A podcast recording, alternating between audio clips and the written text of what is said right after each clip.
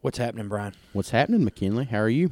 Good week, good times, good friends, good food, For sure. good deed. What is it? Good thoughts, good deeds, good service. it's Bohemian Rhapsody. It's whatever Freddie Mercury's dad says to him at the end of that movie. You know, I can be honest with you. I've never seen it. I still really want you to see that. I know. It's okay. I'm working on it. I'm so busy, man. I know, I know you. I'm so busy. And you're busy, too. I'll tell you what I'm going to do before you leave. Uh-huh. I'm going to give you my DVD copy. Thank you. I appreciate You're that. welcome. Well, speaking of being busy, how was your Thanksgiving? Busy. uh, we had quite a week at work. Okay. Okay. uh, you know, unfortunately, several people, and it's always tough around the holidays. Obviously, you never want to lose anybody on the holidays, but Mm-hmm. Yeah. we did have a long week. Uh, The holidays are a, a tough time for a lot of folks. even if you don't have somebody perish, obviously, they you know, it's tough for the ones that do, and you think about them during the holidays. But it was a tough week for us, but we were able to uh, balance out the work schedule, obviously, and you know, I got to eat, you Okay. know, which was good. What was your favorite thing you ate this year? You're gonna laugh at this, and it'll kind of Mm-hmm. segue us a little bit. But uh, the best thing that I ate was a seven-layer salad in the Thanksgiving menu of club level at Mississippi State during the football game. It was so good. they did a Thanksgiving themed meal. Yeah, yeah, that sounds And good. of course, I was already full, but I was like, you know what, I gotta eat. I'm up here and it's free, you know. So, yeah, it was it was good. They did a Cajun smoked turkey up there, man. It was it was really good. But that seven layer salad, I couldn't get enough of. it. Man, well, that's one thing I wouldn't eat is a seven layer I know, salad. I know you Seven layer fruit salad, maybe. But anyway, well, tell me about your Thanksgiving. Like I, I, you said, you were at the game. So what, what happened that morning? You say you probably had to pick up a few folks. Yeah, we Okay. did. I actually had yeah, I worked a little bit on Thanksgiving. They But weren't I- carpooling. I'll we'll tell say you that. what I did enjoy because I didn't leave for the game till late. Um, I I got to get out and just kind of walk, and I had one of those. I don't know what the right adjective would be, but it's like a euphoric, I guess you'd say. It's like a. It was just a really. It was a really cool Norman Rockwell visual. My little walking jogging pattern is, you know, I go down here and I go up Clayton Street, kind of towards St. Luke, uh, and I can I can dictate my mileage based on that one road on Clayton. You know, I can go two miles or three miles, you know, whatever. But I decided to come down Magnolia, which is my street, on the when it curves off of Clayton right there, and right at the bottom of that hill, the corner of uh, Magnolia and whatever that street that goes across, Yeah. there's one of these like crazy yellow orange trees. Oh, that the I've pretty got- tree, yeah. really pretty. The wind picked up, and as I'm walking, I've got good music in my ear, Mm-hmm. and uh, leaves are just blowing all around. It was the most fall thing I've ever seen in my life. Like that beautiful scene for Tommy Boy after his dad dies and he's walking and all the, the That's tree- exactly literally the same moment I had. Yeah, I know exactly That's the what you're talking moment about. I Yeah. had. Kind of a, a, a not a cloud, not a sunny day, but like you know what I mean, a, a fall Oh, a- yeah. a fall day. And it, it was chilly, but don't get me wrong. It was just like I didn't even think about it. I didn't even think about what songs. I was just like, wow. Yeah. I'm just going to stop for a second. I even paused my little exercise app to just so I could stop. To take it in. Just let the leaves hit me. As if, it was cool, man. Man, you know, I'll be. I'm gonna. I know we're talking Thanksgiving and stuff, but I'll just speak to this. Us as humans, right now in 2019, especially, we don't we don't take things in enough. No, we don't. You know what I mean? We're too busy. We got our we're, we're zombies. We got our a face cell buried in phone our world. phone, and you know all of our devices and our screen time and stuff like that. But we, we need to take it in more. No, we Um, do, we um, do. I go to concerts. I have my phone out too much. Sure. When I'm driving down the road on a road trip in the mountains, I have my phone out too much. I appreciate you doing what you did because that, Well, that and- kind of makes me more accountable in, in the things that Sure. I do. I need to put my phone away. Well, you, you, you we speak to that man, and like I- I, I have that same similar. Like if I go to a concert, you know, I want to say, "Oh man, look where I was." But it's so much more cooler if you can tell somebody what happened than it is if you show them. Yeah. Speaking of concerts, I made David Shaw from the Revivalist a pair of blue jeans today. Yeah, I heard about that. But anyway, Still waiting for that Magnolia Block Party show they're supposed to be putting on in 20. we're, we're we'll work on that. We'll work on that. but you know, um, I went on a trip for Thanksgiving myself. You did, I did. yeah. Uh, I went. My I have two really good friends of mine. Um, one of my lifelong best friends, a guy like a brother to me, is Chad Flowers. Uh, you hear us speak about Reed Flowers, football coach at Houston. Chad is his older brother, and uh, Chad lives out in Sacramento with his wife Ashley, and Chad's from North Pontotoc. Um, and I went and spent my Thanksgiving with them. Uh, they they they're fostering a child right now Yeah. and I wanted to be a part of that. You know, what- those things are kind of always Uncle uh, B. Uncle B, You're an Uncle B to a lot of Uncle BB. Yeah, everybody loves me. Um, you know, and those kind of things. I, not only do I love Ashley and Chad, but I want to support them in what they do. You know, and uh, the foster system is, from what I can tell from my other friends that have done it, and talking with Ashley and Chad, it's such a uh, a tough life to live. You know what I mean? The, the child might be there this Thanksgiving, but you know, in a year might be back with his biological folks. Sure. Or bu- you know, later on, maybe. I mean, it's just weird. You never know what they're going to do. But spending this Thanksgiving with them was really special. I mean, they're- awesome. they're tremendous parents. and uh, they've grown into to great humans.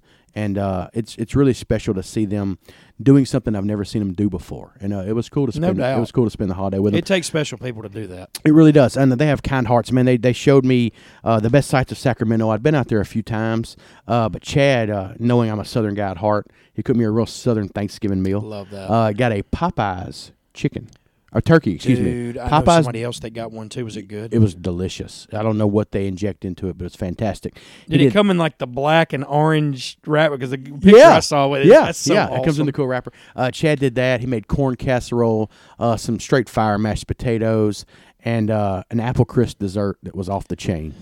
You had me at apple crisp. There's something about you know I, I'm an apple pie guy myself, Mm-hmm. Yeah. Mm-hmm. but like apple crisp, like that crunch, man. The way that if he did it good, then I'm Oh, proud. he, of he you. did it better than good. He did it great. Oh, it was so good. Um, and uh, of course, on Friday we went and ate some dim sum. I'm a big fan of the Asian cuisine now. You know, You told me about that. dim sum's cool, man. So we went and ate that, and it was really good. And um, we went to a really cool brewery out there. It was like an outdoor brewery. It was not like an outdoor brewery. It was an outdoor brewery called Drake's, and um. The structure that the thing was in was looked like something from the Flintstones. It was like in the middle of a Oh, rock cool. quarry, and it was really cool. But uh, I met some locals out there, and uh, they're really good folks out west. Um, not everything is so doom and gloom. L.A. No lie, L.A. sucks, but Sacramento's a cool town. Sacramento is kind of where you settle. Yeah, and you know, I, th- somebody said describe Sacramento for me, and I thought about it, and I said, man, I'm gonna I'm gonna be honest with you. Sacramento is a it's a little bit bigger, nicer Memphis.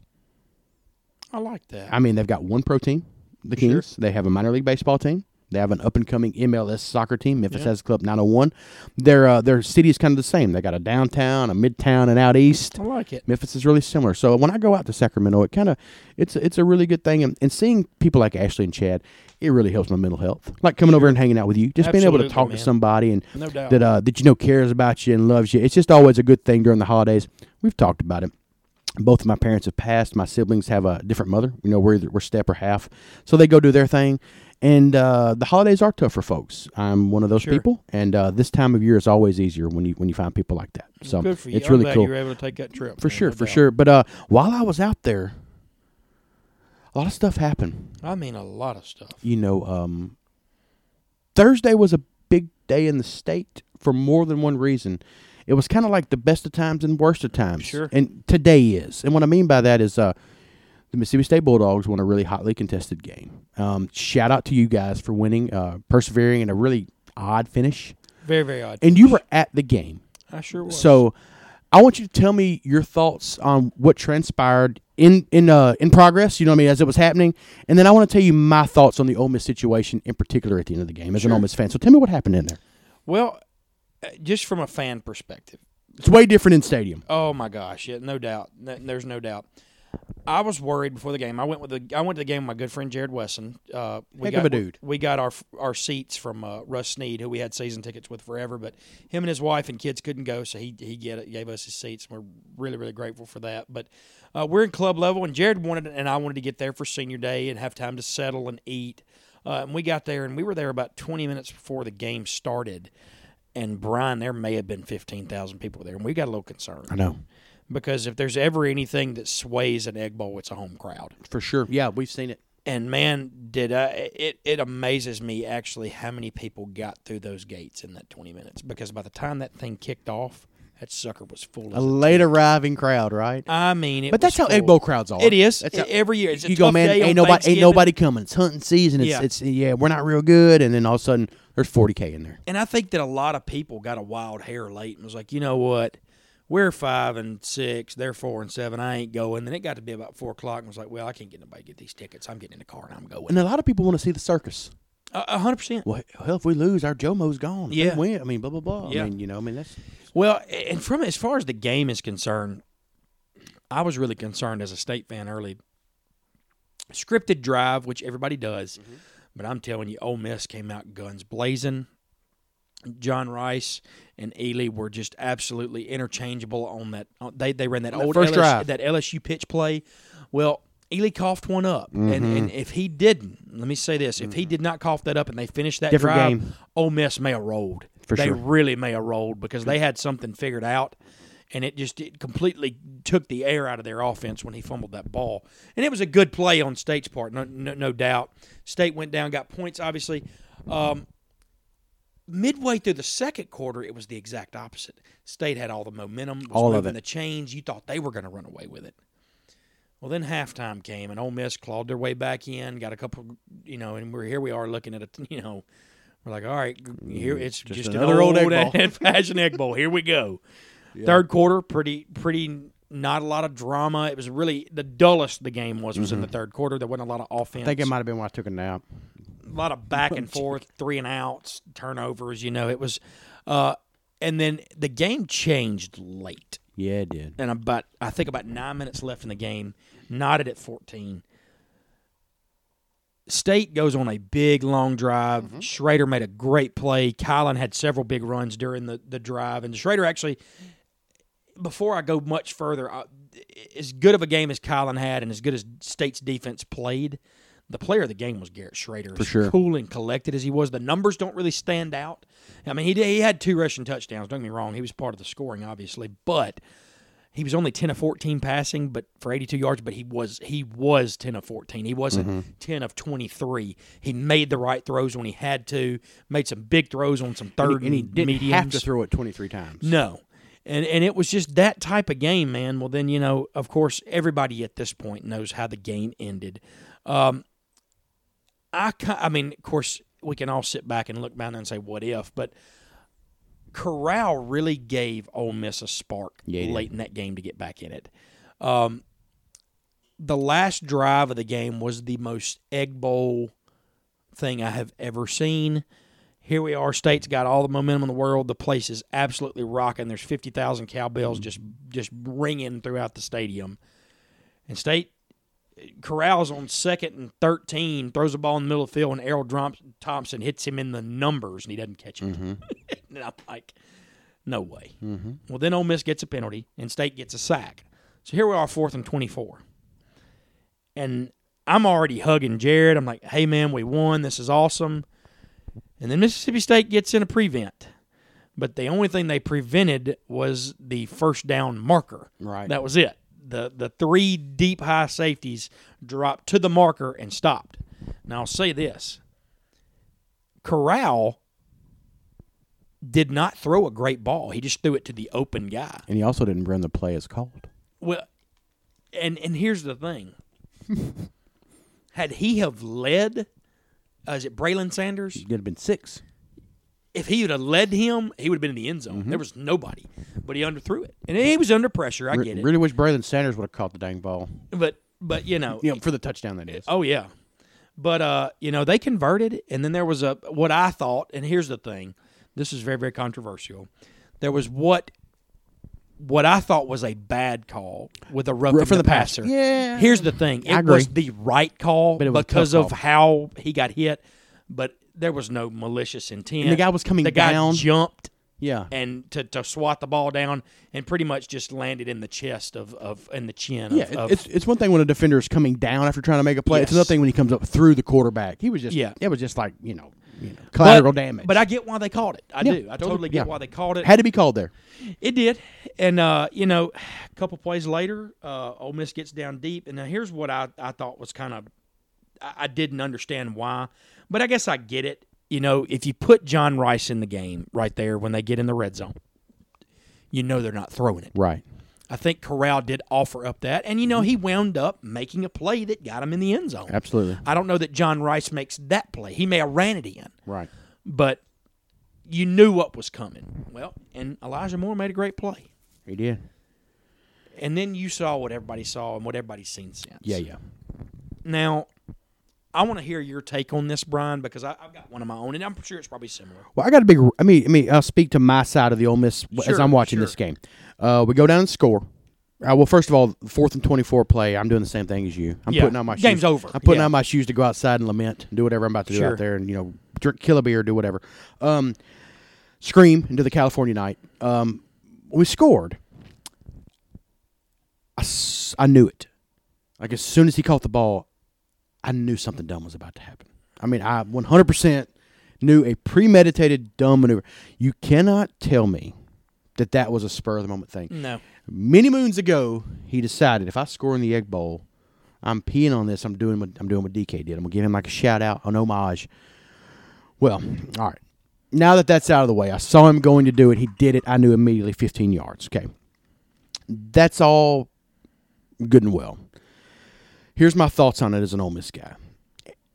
As an Ole Miss guy, it broke my heart because I knew as soon I knew as soon as he did it that Luke Logan knew he wasn't making the extra point.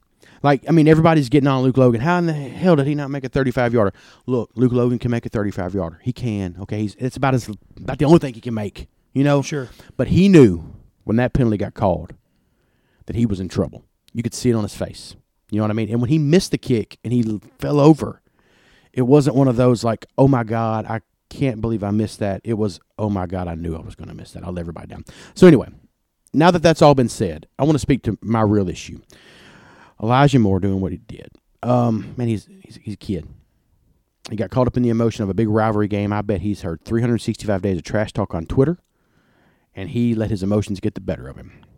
There are three three people to blame in this situation. Elijah Moore for doing what he did, Luke Logan for not being able to 35 yard extra point slash field goal, and Matt Luke for not having the discipline in his program for that not to have happened. That would not have happened in Alabama. That would not have happened at Ingemar High School. That would not happen in a lot of places. Okay. Now, the real issue with me is this, and I guess you would say justice was served yesterday or today the fact that we went into a, a, a post game press conference after Elijah Moore did what he did, and after Luke Logan missed a field goal, and they asked Matt Luke, "How much did that penalty affect your extra point?" And he said, "Well, it affects us a lot. Would you have gone for two? And he said, "No, we were going to line up and go for the extra point and go into overtime." He should have been fired immediately right then. You're four and seven. You have nothing to play for, and you're playing your biggest rival in Starkville. Line up on the two yard line. Put John Rice Plumley in there, and Rich Rod figure out how to get two yards. That is my problem and it fixed itself. An, a, an 18 or 19 year old kid dog peed on the sideline, and another 18 or 19 year old kid missed a 35 yard kick with his foot through uprights in a pressure filled situation. Of the three that are most to blame, Matt Luke was the most to blame. Th- Your kids don't do that. If you run a tight ship, that doesn't happen. You know what I mean? Uh, Elijah Moore never thinks to do that. You think Henry Ruggs would have done that for Alabama if he'd have scored on Auburn the other day to make it a two point game? No, sir. Now he might have acted a fool after the final buzzer, but that would not have happened. And things like that get you fired, and that's what happened. Um, karma came around, and I'm extremely excited for the Mississippi State fan base for winning a game that they deserved to win because you don't get rewarded in sports for the three things that happened there. It wasn't just the peeing; it was the field goal and the lack of overall discipline in the program. Um, karma also came around with Matt Corral leading us down the field after kind of being an afterthought all year, getting the biggest score of the season. I want to have it undermined by somebody. And uh, based on what might happen in the coaching search, he probably could go out west and flourish somewhere. You know, uh, I hope we hire somebody that keeps him in town because we need him. Uh, but Ole Miss didn't deserve to win the game. They fumbled early, killed our momentum. Um, played pretty conservative football. And the reason I say this is after that first drive, I think John Rice had 38 yards on 14 carries, something crazy like that. Not a very good game. But early on, he opened up the passing game. He opened up your defense with some passes. Coverage wasn't real good for Mississippi State. And I began questioning right then why is, first quarter, why is Matt Corral not in the game? They're soft. Put him in. Put him in. Put him in. And the fourth quarter proved. I mean, I know y'all were in prevent defense, but still, he can throw it. Y'all's He made some big passes. he really when did. He came in earlier. and he came out in the after the game was over, and he pretty much said, "I didn't like the play that was called on fourth and twenty-four, and I called my own play." Legit. Another lack of discipline example. I mean, let's be real. If you see something, maybe so, but you don't just undermine what your coach called. You know, and, and then you, even if you do, you don't tell everybody in the public afterwards. So, my overall take on it is there were three people to blame, and there was probably a fourth person to blame. Whoever put Matt Luke in that situation to be the head coach because he wasn't ready for it. He got the program kind of stable, but we went six and six, five and seven, and four and eight. Things are trending downward. You know, we lost Shea Patterson. He transferred out. All these people are leaving. The people that want to leave now, Ole Miss, cool, go. I don't care. I do not care. If you don't have big enough set to stick around Oxford, when you're about to get a better football coach and have a better situation with an athletic director who's behind you and a, and a fan base that actually might want to come to games now because there was going to be nobody in the stands next year, then go ahead and go. We're, I'm good with that. We'll play with what's here. And in two years, after we hire somebody, we'll be better. We'll be better for it. But the Egg Bowl, um, I guess I would say this: we were both winners and we were both losers. I can. That's just an honest opinion. That's a that's a strong. Both sides. We- Little we, we, statement were there, both man. winners I- and both losers. And here's why I say this: we lost the game. We probably won in the coaching department. We got rid of Matt Luke, and uh, I hate I hate a guy got fired, but he got paid seventeen million dollars to leave. It sucks for his staff. That's what it sucks for. But Matt Luke's okay. Sorry, y'all won the game. but you might not have won with you guys sticking around. That's just my opinion. I think stability's good. That's awesome, but I don't think you're going to be much better. I think your Sure. players are going to be better, but I I just I don't see a galvanized fan base behind Joe Moorhead. right Sure. now. And You it's not. and and, th- and that's what I'm getting at. I mean, I'm not saying he's got to go. I think he actually, honest to goodness, probably deserves a raise. After, I mean, I mean, you know, I mean, after what he did, in my opinion, um, taking all the crap that he took all year long, winning a big game, uh, he finally did what everybody wanted. He played Garrett Schrader for the entire game, and look what happened. Y'all won. Um, but like I said, I think we're both winners, both losers. It'll be interesting to see what happens this recruiting cycle. If Ole Miss does not hire good and quick, we're going to be two years behind Sure. but I, but I think it's a risk we had to take. That's just my personal opinion. Uh, it's a lot like the Memphis Tiger basketball search a few years ago. If we would not have fired Matt Luke, we were delaying the inevitable. You were going to have one more year of half the season tickets this year sold. right. N- There was going to be a lot of apathy, as Keith Carter said in his uh, in his thing, and it was going to be tougher to get a coach in a year. I mean, Yeah, you- I no, mean, I, am I'm with you on that. that, that's just my opinion on it as an Ole Miss guy. Um, Matt Luke is a heck of a gentleman. I thought he was a subpar coach. I think his staff was okay, uh, and it's unfortunate for them. But the thing about his staff is they're going to land on their feet. You know what I mean? Rich Rod's going to be fine. Uh, he had enough good guys out there. They're going to be okay. They're, they're Mike McIntyre's the interim. he's the interim, and uh, if they don't find the right guy, I mean, hell, he might be the coach. Based on everything else that's gone on in Oxford the past mean- eight months, then Mike McIntyre may be the front runner. Yeah, I wish they would have named somebody. qu- I wish they would have named a really good football coach as the head of the search committee because that's who always gets the job in Oxford. uh, but man, that's just my thinking. Like you know, um, it sucked we lost, but there's more than one person to blame. And as much as I want to come down on Elijah Moore, man, I have done dumb stuff too, and I haven't done it playing my arch rival on Thanksgiving in the biggest game of the year. I mean, like who's to know what I would have done? I mean, Right. I'd have made a given given a DX suck it sign and gotten 30 yards with the penalties for all I know. But um, it was a really tough day, but I, I think Ole Miss's football program will be better for the loss. I really do. That's just my, that's just my thinking on it. What's your, what's your what's your thought as a state fan?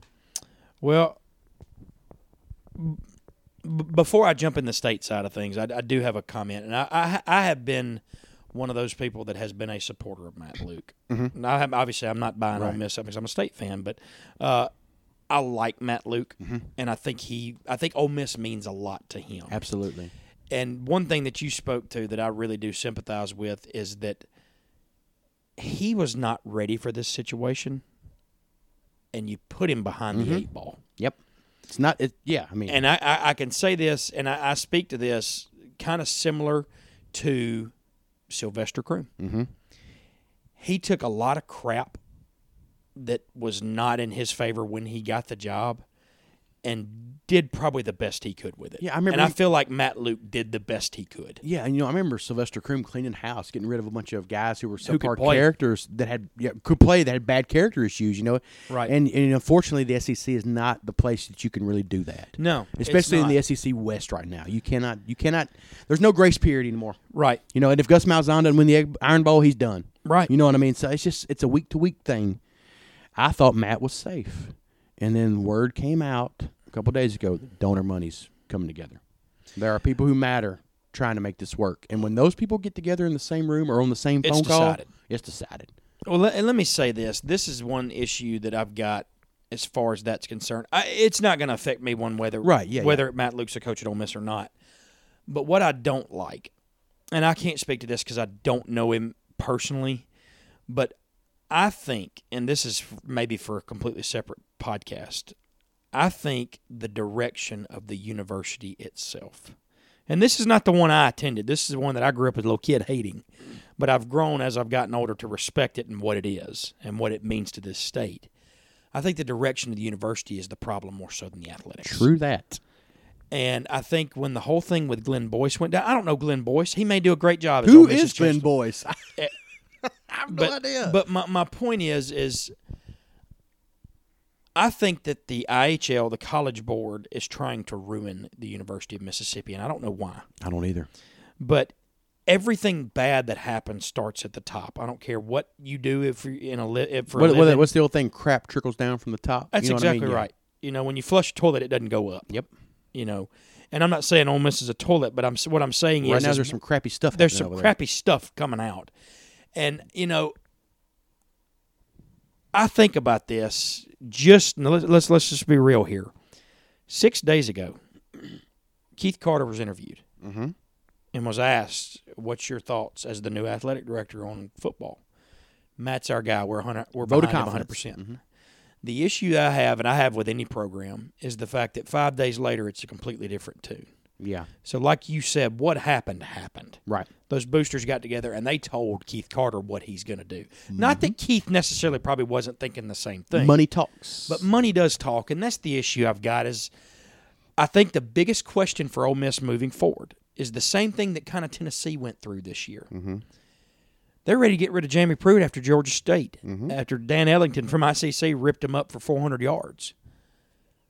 If you don't get a guy that you can't give time to do what he needs to do to get it moving in the right direction, who's ever going to be good enough? right. I think Ole Miss's biggest problem is its past. And I'm not talking about from the racial standpoint. No, no, no, no, no. I agree. I'm talking about from the fact that most people that have that money that you're talking about, the teams that were there when they were in school had Archie Manning at quarterback yeah. and Johnny Vaught on that sideline. Let me say this, and this is to speak to both before I jump into Mississippi State real quick. I think Ole Miss, as a fan base, as a culture, as a university, as a culture, has got to change the way that they think You're right. and look at things as we are not Alabama and we are not Harvard, but we are good at what we're good at. In other words, there, there's a lot of things Ole Miss does have to be proud of. And I think that you celebrate those things and be happy that they are the way they are. And that the, at- from a state fan's perspective, one thing that we've always said, and everybody I've ever known, is well, Ole Miss thinks they're supposed to be playing for a national championship every year there's people like you in this world and a lot of them out there that are the majority I would think that are realistic Yeah, for sure. you know that that don't that don't think like that but then there's that there- there's one thing that Ole Miss needs to do to me and that is capture Mississippi back and I'm not just talking about as football recruits I'm talking about getting kids that want to go to Ole Miss because it's a great university Right. not because Eli Manning is the quarterback or you just signed Johnny five star from wherever For sure. and you didn't get into Texas or Georgia, go after Mississippi kids because that's the people I care about. That's where I live. Yeah. And I don't care if they go to state, Ole Miss, Southern, Jackson State, wherever. Well, our most memorable teams have been led by Mississippi kids. So let's Uh, agreed. just let's just say, for instance, let's go back to the dark ages when Johnny Vaught was coaching there, before you and I were even a thought, before our, when our parents were still kids. Um, they won with Mississippi kids. Archie's from Drew. E-, Exactly. You know what I mean? They won with guys from Indianola. They won from guys from Columbus. They won from guys from Clarksdale. They won from guys from Jackson. In the eighties, we won with Mississippi guys. I, I know. In the nineties, we won with Mississippi guys. Stuart Patridge. I mean, Corey Peterson's from Germantown, Tennessee. But I mean, that's I mean, you know what I mean? Right across the border. And then we won one with Eli. I mean, well, yeah, he's from New Orleans, but let's be real. He's an Ole Miss guy. Eli Manning, Eli Manning's an old Miss guy. He is Ole Miss. Yeah, I mean, uh, Patrick Willis came from Brewston, Tennessee. That might as well be Mississippi. I mean, you know what I mean? I mean, so 100%. Hugh kind of got us away from that. And when you're recruiting on a national level, much like guys like John Calipari do in basketball, you don't have to recruit kids from Kentucky or Memphis. No. You know, you get the ones from everywhere else. Hugh was doing that. Well, when your program kind of gets in trouble, and you got to start all the way over, you got to get to your base, your foundation. Mississippi kids, you're exactly right. and that was what was going to lead me into my next point as far as Matt Luke was Mm-hmm. Yeah. Mm-hmm. concerned. He did that. He did that. John Rice Plumley, Jerry and Ely, Mm-hmm. Snoop Connor. You know, you look at these kids, they're regional Yep. kids to Ole Miss. Yep. And whoever is at the helm moving forward will be served better because of Yep. that. And I th- and, and I guess after me saying what I said about Matt, I would like to wrap it up with two things here. One thing, Ole Miss fans and supporters unrightfully have an inferiority complex. We we think you know, where I said a few year, a few weeks ago that state had the inferiority complex to us, it's not true. We have one. well, It is, that is true, but we Yes. also have one to Alabama and Auburn and LSU. Right. Why? Look, we've never, we have not been on that level since the '60s. Even when Archie was here, we weren't on that level. Let's be real. Right. You, you know, I mean, um, my thing as an as an Ole Miss fan, I don't think we should be winning championships, but I think we should be competing every year. Striving for it. Yes, if you're not trying to win championships, what are you here for? You know what I mean? Like, are we probably going to win it? We've never won one, like a real one. You know what I mean? So no. Hmm. You, you play in the toughest conference in America, in the toughest division of the toughest conference. if we were to ever win one, it's because we have the best player in the country and a tremendous quarterback and something. It'd be Jerry and Ely in three years wins the Heisman and John Rice Plumley is the best quarterback in the SEC. That's how we win. I mean, I'm just, I'm Right. just theoretically speaking. Um, but Ole Miss fans have a chip on their shoulder. They need to get rid of. right. You know what I mean? I mean, them just being real, like, and that is causing a lot of problem in our athletics department. You got people wanting to get rid of Bianco. You got people already mad at Kermit. I know. I mean, get out of here with that trash. You know what I mean? Um, Ole Miss need to chill out, and that's the first thing. And I'll end that part with saying the Matt Luke thing was necessary, which leads to my second point. Matt served his purpose. He A- did. A, ship was sinking, heading in the wrong direction, and he got it going in a direction. right. It kept it from sinking, Sure. and you know, and, he- and he- like you said, he- And the one thing that I guess I, I've had such a beef with this, because like I said, I'm indifferent Mm-hmm. on this. It doesn't matter. I have a f- school I focus on that my allegiance is to. The thing that I don't like seeing is these, like the, Twitter keyboard cowboys. Mm-hmm. Nobody should ever celebrate when somebody loses their job. No, You Oh, man. can be happy that your program's moving in with another direction without publicly verbalizing Yeah. it through a through a a, th- a medium. yeah, and you know, um, as you notice, I didn't celebrate it on Twitter. No, you and, didn't. And, and here's why I don't. Um, I, have coached before, like Sure. at the high school level. Uh, my father was a high school basketball coach for 35 years. Um, my entire life, I grew up in kitchens having coaches meetings and at summer camp around guys. Uh, I could probably there's 200 basketball coaches right now in my brain that I could rattle off, and football coaches and baseball coaches, and there was nothing sadder than when one of them would call my dad and say, "Man, got let go, or I got non-renewed, or had to resign, or got moved to administration." Yeah. or they took away my like. There's nothing worse than that, and they're calling saying, "Hey man, you know, you know, I can get a job, or you got a spot, or can you make a call?" And that's what's going on right now. You know, what I mean, in Oxford, the only person probably not looking for a job is Matt Luke. Yeah. It's being real. Um, and McIntyre because he's the interim, but he will be soon, Sure. depending on the hire. Um, so there's nothing to, there's no reason to gloat in somebody else somebody Right. else's misfortune. You, you don't gain any value by being correct on Twitter. No, and another thing that does bother me, uh, I don't like people giving backhanded. It wouldn't be a compliment, like praising Keith Carter, like Right. stepping up and doing what you're supposed to do, making a big decision. Man, he's athletic director. This is a tough decision. He just fired a friend. Yeah. They He's- probably went to school together. They went to school together. Yeah, it's about. to say- I mean, this is a guy that he probably went to fraternity parties with, Right. And had a beer with on the square, and he had to fire him. He had this guy was on the recruiting trail doing his best for Ole Miss, and Keith had to fire him. And uh, that's what I wanted to say. Shout out t- to Matt Luke for doing what he was supposed to do. I really think he did the best he could. I'm not sliding the man at all. Me too. Did he do as good as we wanted him to? No, we all wanted him to succeed. We wanted the Ole Miss guy And to do it. unless your last name is Sweeney or Saban, nobody has done what you've wanted them to do. Yeah, for sure, for sure. You know? Yeah, yeah, and, and you know, um, so shout out to him for for keeping the ship afloat. And like you said, man, the next guy that comes in does not have a bare cupboard. You know what I mean? fifty freshmen. yeah. freshmen and rich if they stay, freshmen. if they stay, and I think they'd be foolish not to. Yeah, If I was Matt Corral, I'd stick around for a little bit. Um, I don't know who's going to be the next coach, but I do believe it'll be more balance friendly. I don't think Rich Rod will be around. You know what I mean? Uh, I, I, depending on the hire, depending on the money thrown at him, there could be a, Matt, a McIntyre stipulation because he is an Ole Miss guy from back Sure. in the day. I could see Keith saying, "Need to keep this guy around, especially if you don't have anybody, whoever the new coach is going to be, you know, on, in mind." Um, but um, Jerry and Ely, John Rice Plumley, uh, some a handful of linemen, some recruits coming in that could change the game, but guys like Eli Acker at Columbus who have Yeah. not decommitted yet. Um, it'll be interesting to see. This reminds me of a poor man's version of when Ed Orgeron left and Houston Nutt took over. I agree. I hope we hire a much better coach in Houston Nutt. But what I mean is there are some players in place. Maybe not NFL players, but there are some legit players Guys in that place. can win in this conference. uh, Yeah, uh, may- maybe like when a Tuberville left and Cut took over. Sure. This is kind of a similar situation even though the team's under Tupperware better. You know what I mean? Yeah. Um, which leads me to kind of my next thought of who I think I would like to see in Oxford. Yeah.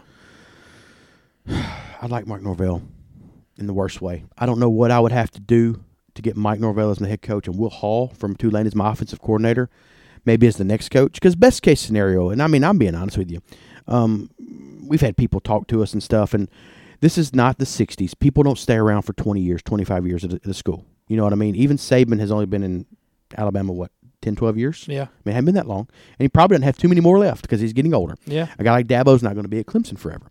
Um, I think at its best, Ole Miss is either a jumping off point for somebody on the rise, or it's a place for a fallen star to come get their footing. I never want it to be a place where it has been or a retread comes anymore. I don't want a Houston nut. I don't want a Les Miles coming in from Kansas. Give me Mike Norvell. Give me Lane Kiffin, somebody who fell on the way up. Give me a Bill Clark at UAB, somebody who took a program that was discontinued Yeah. um, give me a Napier. Give me somebody like that. Um, uh, the guy at LSU, the uh, defensive coordinator, what's Oh, his name? Dave Aranda. Dave Aranda. Somebody like that. I don't want Pete Golden. I'm sorry. I don't want Right. Pete Golden. They they they proven they can't stop anybody right now. Don't give me somebody who's going to be fired at Alabama in a year. Right. I don't want that. Give me give me somebody hot. and- you know what I mean? I know exactly. Yeah, I mean, so that's just kind of my thinking. Um, a lot of people in Oxford, they're they're going to want a defensive guy. They're going to want somebody a little different. Mm-mm. We need a niche. Hugh beat Alabama twice because we were different, and we need that right now. That's why I think Norvell. Same reason Gus beats him every Mm-hmm. other couple years in Auburn. By the way, I want to talk about something in a minute with that Oh, iron yeah. ball. But um, I I really, if if it was a perfect world, I'd have Mike Norvell Sure. because I think he already has good recruiting ties in the area. It's- it- He it'd be a would good fit. he would salvage this recruiting cycle. and maybe and even maybe drag even make one it- or two along. Yeah, maybe even make it better. Because uh, there are guys that weren't going to Memphis that Mike Norvell has recruited because it's Memphis that are SEC level guys. And if Mike Norvell ends up at an SEC level school, there's some guys who might have been looking at a Georgia Yeah. or a Tennessee who who might make the trick. So if I had my wish list, I'd probably go Norvell, uh, Bill Clark, uh, Napier, the Napier guy, and not on my list at all that Ole Miss people are talking about right now. And I've said it before that I wanted him, but my tune has changed a little bit. I don't want Mike Leach. I do not want him.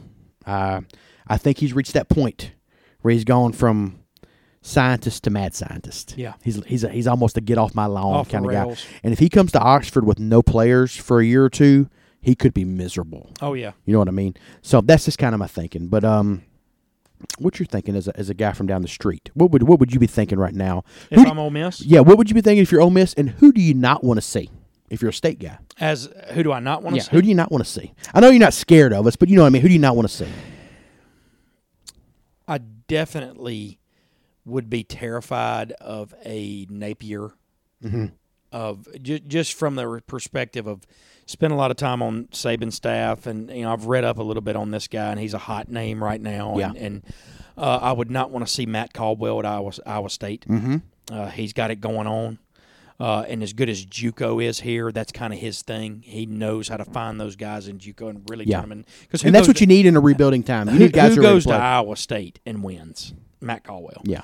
Uh, I definitely don't want to see Matt Rule uh, at Baylor, and I don't think he'll leave based Ba- on the success. And Baylor has too much money.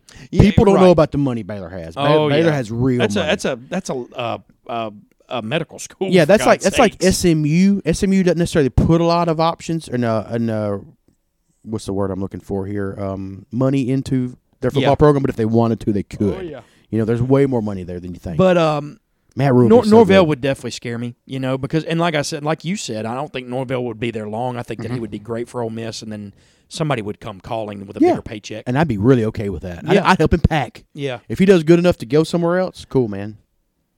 Um, what I think you're, I don't think you're going to wind up with Norvell I don't either. just because I think he's. I want him, but I don't think we're going in to. other words, I've always kind of thought this as far as coaching searches are concerned. I don't think anybody wants to go anywhere kinda in their backyard where they think they're probably a little better than right now. True. Because I think that Norvell probably thinks that Memphis is a better situation than Oxford right now. well, I agree. And next year they'll be better. Like Memphis got it right back. Oh my gosh. But the one thing that changes everything, and there's one man in particular. His name is Jimmy Sexton.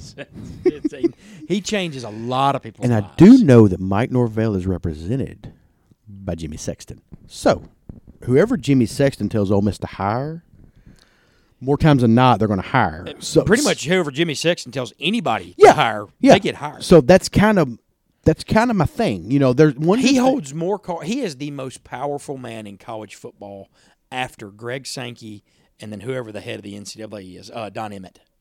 I think he's more powerful than It them. may be more powerful than both. Because I mean, if he wanted to, he could put an end to all of it. Mm-hmm. Yeah, he could. You know, Saban, you're going to go coach the the, the Bills, and Yeah. so and so Dabo, you're going over here, and so and so over here. Who you got? You know what I mean, like, Yeah. I'm just you know, he's the He kind of could guy. with- flex his muscle in a hurry. he could. And they're making a big, they're making a strong push right now in basketball too. But anyway, that's another podcast. But I, I know we got a little off the rails because anytime there's a coaching change, it needs to be talked about. But Yeah. to talk about the coaching change that wasn't, really, really happy, proud to be a Mississippi State fan right now. Always proud. Should but, be. But but but really proud right now. One thing, and and I'm okay with this, and this is kind of even it still speaks back a little bit to the Egg Bowl. State side of things, just over in my lifetime, it has meant more to Mississippi State fans than it has Ole Miss fans. I mean, To win the Egg Bowl, yeah. because we always thought LSU was our biggest rival Uh, for some well- darn reason. well, and- it's those same old white hairs you were talking about from Johnny Vault's days. Need to Well, get hip. in, in my lifetime, and this is just specifically, the pendulum swings a little bit more towards state. I mean, it's, Yeah. it's, it's still close to 500. Since they've made them both home and homes and not, not neutral sites, Yeah. y'all own the series, yeah, sta- right? State's up a little bit. yeah, since, State's since up they just quit a little playing in bit. Jackson, y'all are ahead. I think I mean I think it's like 16 and 14 or something like that. You know, like 17 and 13. Mm. But you've won a lot of them It's- it's- recently. but uh, I'm okay with being a school that embraces a rivalry, Mm-hmm. and uh, it was really cool to see that many people be really really happy to beat their rival. I will say this, and this kind of speaks back a little bit to the what's going on in Oxford right now. I think whoever Ole Miss hires needs to really take the Egg Bowl seriously, Mm-hmm. because admit it or not, this game has not been the direct cause of of Ole Miss coaches losing their job, but it hadn't helped. No. It was the reason Houston Nutt got fired. It was the reason Ed Orgeron got fired. And I'm just going to be honest. If Ole Miss would have just lost the game the other day, Matt Luke would still have his job. I think so too. but if old dude wouldn't have peed on the s- fake pee, yeah, that, if it that had been you cost know him. 31-20, state one. Even, well, they could have lost 21-20 on a missed extra point as long as Elijah Moore wouldn't have fake peed. That's that, that true. shows a lack of discipline, and that's what everybody talks about. sure, And it's an easy thing to it's, a- point it's out. an e- easy out. You're right. You're right. Um, but as far as state is concerned, self admittedly, I've been a guy over the past year and a half that has been pretty unhappy with the way things have gone, specifically this year, but more specifically last year. I still hang Right. up on that. yeah. Because it was a once in a generation defense. You had a senior fifth year returning quarterback in. Colin Hill still your running back. Colin Hill's the running back, and you went eight and 5 And then this year happened, and everybody's like, "See, I knew this wasn't going to work." Well, I've got to give a major, major shout out to Coach Moorhead for sure. for sticking to his confidence and his guns, and and and he even said it. And him and John Cohen met on Saturday after the two days after the game, and met for four hours about the direction of the program. And the fact that the athletic director, who is the face of the athletics at Mississippi State, uh, was willing to extend Joe Moorhead for one year after a four-hour meeting, it gives me some confidence, and I and I like that. I've been hard on Moorhead, but I can appreciate the fact that he's very he is not good with media. He, he he is not good with the PR part of the coaching aspect, and it's one thing that's got him in trouble. You know, some losses that probably should not have happened uh, this year in specific. But I, I, as I look back on it in retrospect, look at Kansas State. They beat Oklahoma. Gave Oklahoma their only loss. They're they're eight and four. They're a bowl team. Look at Tennessee. They were the reason everybody was so upset is because Tennessee was one and four when they beat State. Look at Tennessee now. They're good. They may play on New Year's Day. Yeah, they might be in the Liberty Bowl. I mean, that's, Right. I mean, that's I think that's a Yeah. New Year's Eve game for sure. But yeah, But in other words, what looked like two really bad losses weren't so bad at all. Weren't so bad. And if State won them, they'd be eight and four right Yeah. now, and we wouldn't even be having this Gator Bowl, conversation. maybe, Yeah. something.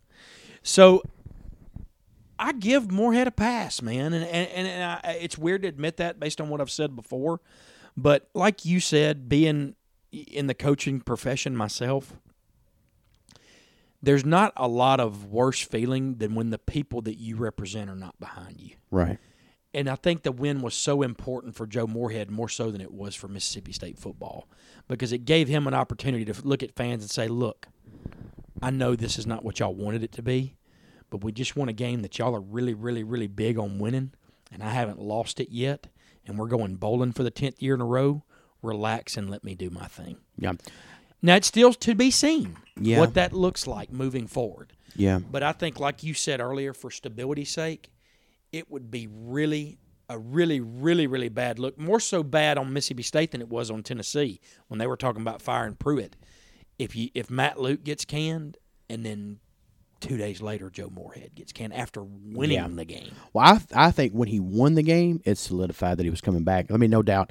Uh, when Shiano took the Rutgers job, I knew he was coming back. Sure. My thing about Joe Moorhead is I think it took this win for him to actually get the rivalry. His comment after the game, you're going to have to drag my Yankee ass out of here. That shows a man who was relieved and excited he won that game. And that's what I like. yeah, I, I think he finally maybe starting to get it a little bit. Yeah. Um, he and for as good as as bad as he is with the press, I think he relates well with his players. I can tell you this. You know what I mean? I think they're behind him. there is not a player in the you know, whereas whereas Ole Miss is Mm-hmm. a little split right now. yeah, there's not a player in State's locker room that if Moorhead gets fired after this year, after winning the Egg Bowl, that would not be up in arms. They would have all walked right. out. No, you're right. You're You right. Mm-hmm. know, and, and then that includes even your superstars. And and and I think the one most importantly that said it best was Garrett Schrader. yeah, He says he he I, I can tell you that, and this this is just to speak back to the game a little bit. After the game, when State goes on the field after the missed kick and they go nuts Mm-hmm. and get the penalty and all that, Garrett Schrader was on the sideline with his hands in his little warmer thingy, Mhm. just saying, "Hey, y'all, you know, y'all get back. You know, we, this that's he's so calm and collected. yeah. That's the way If the he Am- is a that's the way the dir- Amish are taught. but Work what I, work a time and a half harder and be cool. I like him, by the uh, way. dude, I like he- him a lot. he's easy to like. You you look at the you look at the two. They did a comparison of what John Rice Plumley is the most Ole Miss student ever, Oh, and and it's- Garrett Schrader is the most Mississippi That's State so true. person ever. The way they look, you know what I mean? But but one thing that that's been people's gripe about Moorhead is like we talked about the press and how he handles the media. And He's a Yankee. Let's be real. He's a guy from the north. Well, he even here's said the it thing. himself. Like, Garrett is We're- from we're con- Charlotte, North Carolina. yeah, we're, so condi- he's we're not, conditioned not to like these folks. You know what I Right. mean? Or, to- or to doubt them. To doubt 'em. Garrett is a direct reflection of Moorhead. He doesn't say a lot. Yeah. He's not easy to talk to, but when you need him, he shows up. You're right. and I'm I'm you know win or lose in the bowl game, I'm happy that Mississippi State made the decision to renew Joe. Um, I think it's a really really good time specifically to renew s- one Missouri, Arkansas are both looking for new coaches. A lot of those kids are starting to defect. Guess whose house Joe Moorhead's been at? You know, you- Yeah. th- you know. So it's it's really been a shot in the arm, If he's And- not at JJ McGee's house hanging out, he's doing it wrong, right? right? You know, I mean, let's be Right. real. I mean, you know, like I think it'd be fair to say that Mississippi State and Ole Miss will be very, very well re- represented in Hattiesburg For sure, this for sure. weekend. Uh, but um, I say all that to say that Mississippi State. We talked about the problems with Ole Miss. Ole Miss's problem to me is, like I said, the culture from the top. Yep. It has to change. Mississippi State, weirdly enough, has been in this arms race with Ole Miss, really to just be like Ole Miss. Mm-hmm. And I'll admit that as a state fan. Yeah, I'm you're not right. like that because I'm happy when state wins and I hate it for them when they lose. But we've talked about this as far as tailgating concerned. You know, like state had no tailgate scene whatsoever 15 years yeah. In ago. 2002, I went to some games there. It was not just big a deal. bunch of people just like, may- there may have been 20 tailgates I, out there. I remember I was dating a girl in college, and I had Ole Miss season tickets, and this was when Eli was playing, and she was wanting to go to state after we left Yeah. ICC, and we went to Ole Miss football games, and it was awesome. yeah.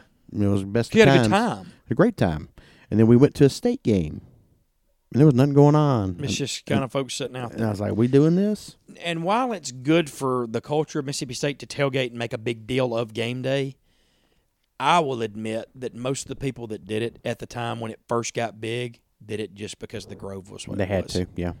Now, now it's it's cool. It's a cool scene. It's fun. Uh, I'm not a big tailgate guy, but I'm not anymore. I used to be. Man, I was the biggest. one thing that I do love about Mississippi State that I'm hoping is not the same thing with Ole Miss. Those same 60, 70 year old white hairs that are pulling all the strings over in Oxford, Mississippi State's got those guys too, and they have this inferior complex that is different from the ones of Ole Miss. The ones at Ole Miss, those old old guys, they're longing for what was. Right. Mississippi State old guys are longing for what has never been. Right. You're right. Which has been let's get you know how do we ever get to be as good as Archie's teams were. I think that the pendulum has swung as far as alumni are concerned with Mississippi State. That it's more of a younger group that understands right. what Mississippi State is. Well, you're right, and you know you were speaking a minute ago that the change needs to come from the top. And, I, and I'm going to ask you a question because I don't know the answer to this. Yeah. I mean, I don't know the answer to this. An Ole Miss guy, I call myself an Ole Miss guy. I owe them a lot of money. You know what I mean? From- from- yeah. I mean, I root Memphis basketball, but like, I equally love Ole Miss football. You know what I mean? I, Yeah, I sure. really do. Um, you know, it was what I did when I was in high school, and there's a lot of good memories there. Listening to football games growing up, going to the you know games, um, sitting there with my dad. Um, how do you make the change that needs to be made when the people in control want it to be 1960, but the people with the right thoughts want it to be 2020?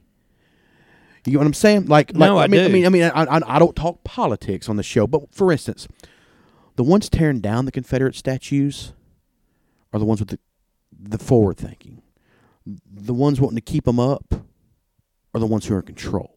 You know what I mean? That's The correct. ones that are rigging IHL uh, president board meetings are the ones in control. They like puppets. They like to be able to make them dance. They're the Wizard of Oz. Look at the man behind the curtain. You know what I mean? No, you're Mm, absolutely so right. I, that's my question is how do you change what needs to be changed when the people in charge won't let it be changed? well, and he, that's that's for, as far as Ole Miss is concerned. Yeah. It's a tough question because the majority of the money comes from that group. And the rumor is now that Glenn Boyce is a puppet and he's going to let it continue. Right. That's why I like Keith Carter because I don't think he's going to at least let the athletics side continue. But the p- the problem with that is who's his boss? Who pays his money? Ex- You know, so that, that's what's there's always a paper trail, Mm-hmm. and that's the problem. And, I, and here's th- th- this is this I can explain this to you because Mississippi State went through a spell like this too. For sure. Uh, when I was in college, a guy named Dan Fogelsong was the was no I know what you're I, I know I know The leader of the band this time. You Uh, know I love Dan Fogelberg, but I remember Dan Fogel's song. I do remember that. he was the president when I was in school and he was horrible. Terrible. I mean the wor- he had no personality at all. Mm-hmm. He- He, he- he, was not interactive with the students. He liked it being redneck you. yes, No offense. And he, liked he was an old military guy. he just a- Uh, embraced the Cal College. a hard neck. Just I mean. Mm-hmm. Yeah. Mm-hmm. and then they got Dr. Charles Lee, who I loved. Great man, but just kind of like Matt Luke, Mm-hmm. Superman, not such a great president of the United. Good, boring president. yes, but- Safe. But, I met him. I've had dinner with this guy Yeah. just based on you know my family and just knowing the man. He, He was super super. He good was the guy. girl you meet at church and go on dates with.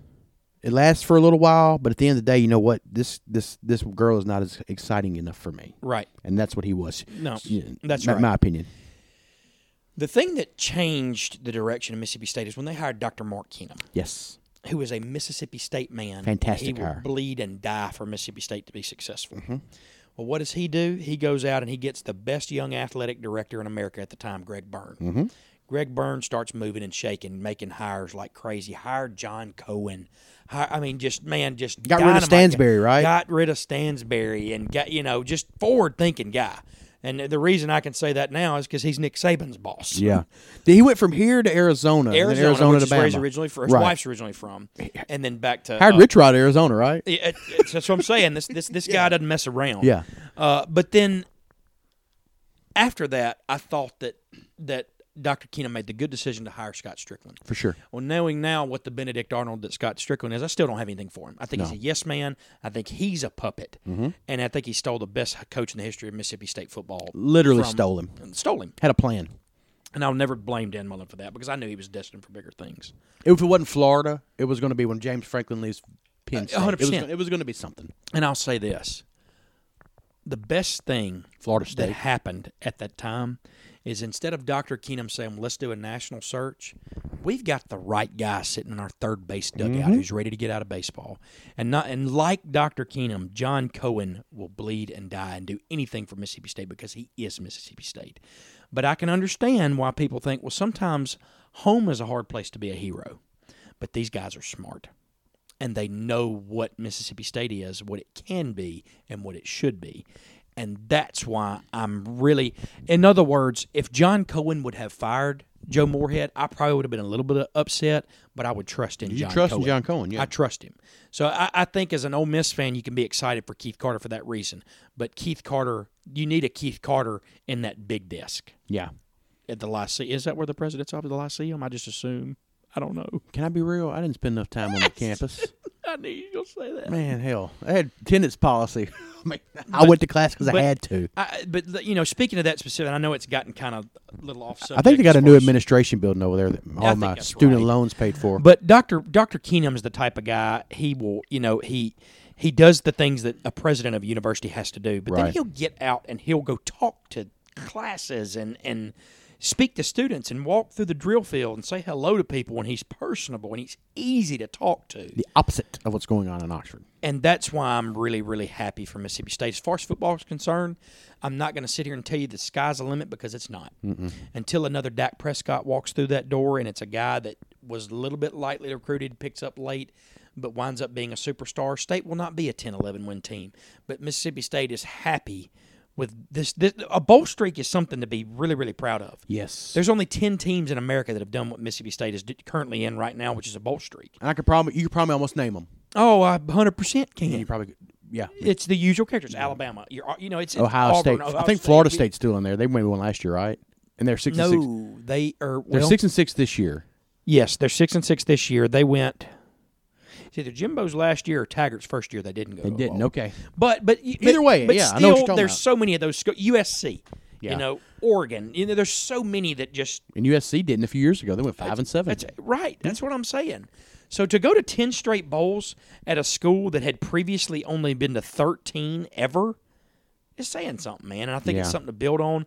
And I'm hoping that Mississippi State. I- I- See, I think Ole Miss is, and this is uh, state fans are going to kill me for this. Ole Miss is a better football job than Mississippi State is. Yeah, it is. and always has been Yeah. for that reason, I think Ole Miss is more of a stepping stone coaching job. You get a great guy in there, he gets things back on track, and then you hire another one to do the same thing. Yeah. Whereas Mississippi State is a little bit more built to have some longevity, like a Dan Mullen. Yeah, I, I think that I think like you said, uh, well, and things have changed a little bit, but state is cool with the uh, the streak. Let's win six, Yeah. seven, eight, nine, maybe ten games one year. Yeah. let's compete for the West. Two out of ten, like really compete. Yeah. you know, let's have a Yeah. let's have a transcendent player like Dak. Let's Yeah. give it a run. Y'all's inferiority complexes with Ole Miss. Uh, 100%. And Ole Miss's is with everybody Ours else. with everybody else, and unfortunately, it doesn't need to be. You know what I mean? and Like, the reason I want both of those to stop is because I am a Mississippian at heart first. yeah, I want to see my states because because here, here's the thing, you take away athletics specifically, there's two really great universities. yeah. Ole Miss has twenty-seven Rhodes scholars. And- and- and you Mississippi know- State's one of the finest agricultural and engineering schools in this country. And so my point is there's a lot to be proud of with these two schools. And it it means a lot to me as a Mississippian and it really really burns me when people not from our part of the world cuz we, we talk about this with the community and the and the and you know the scoreboard show and Right. the things that we like doing in northeast Mississippi and these two s- two towns are technically in northeast Mississippi and it means a- it, it it really hurts me when people bash our state. Now, does it deserve it sometimes? Absolutely. Should Ole Miss have been laughed at and mocked the other night for doing what they did?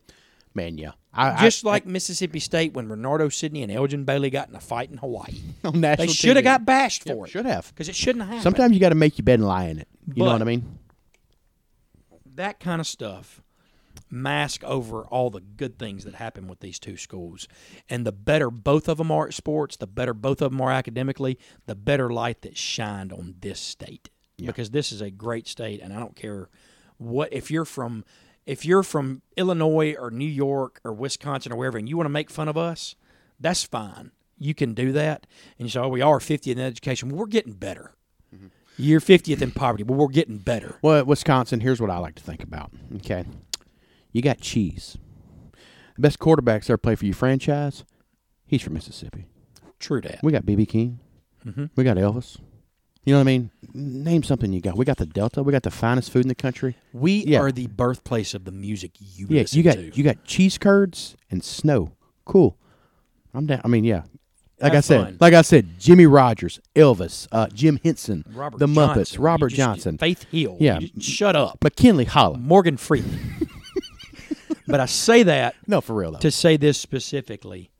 The one stat that points out that nobody wants to mention, you know what state is number one in America in overall happiness? Mississippi. None other than Mississippi. Number one in I think charitable giving, Hospi- hospitality and charitable. charitable giving. giving per cap. You know, like So per. don't sit here and tell me my state's not important, and that's a direct reflection of the two, more than two great institutions in this school. So I will say this: I went to Sacramento. I mean, excuse me, I went to I went to Denver It was the week before I went to Sacramento, and uh, there are a lot of panhandlers out there, Sure. which we have panhandlers too. Um, all the ones out there that panhandle, their signs say things like "homeless vet need money," or uh, "down on my luck need money." You go around here, you get in Memphis, even you see the homeless people signs, and they say uh, "need help, God bless." You dang right. you, I, I gave money to a panhandler in uh in Denver, and he said, "Man, you got a couple dollars." I said, "Man, all I got is some change," and I gave him some change. Like it wasn't a buck, but it's all I had in my pocket because I can't swipe my debit card anywhere. And he kind of gruffed, like I, he's like, "I know you got more money," like kind of. And I was like, "Man, I gave you all I got." Like I want to say, "Look, if that ain't good enough, I mean, I'll take that seventy-five cents back." In Mississippi, thanks, man.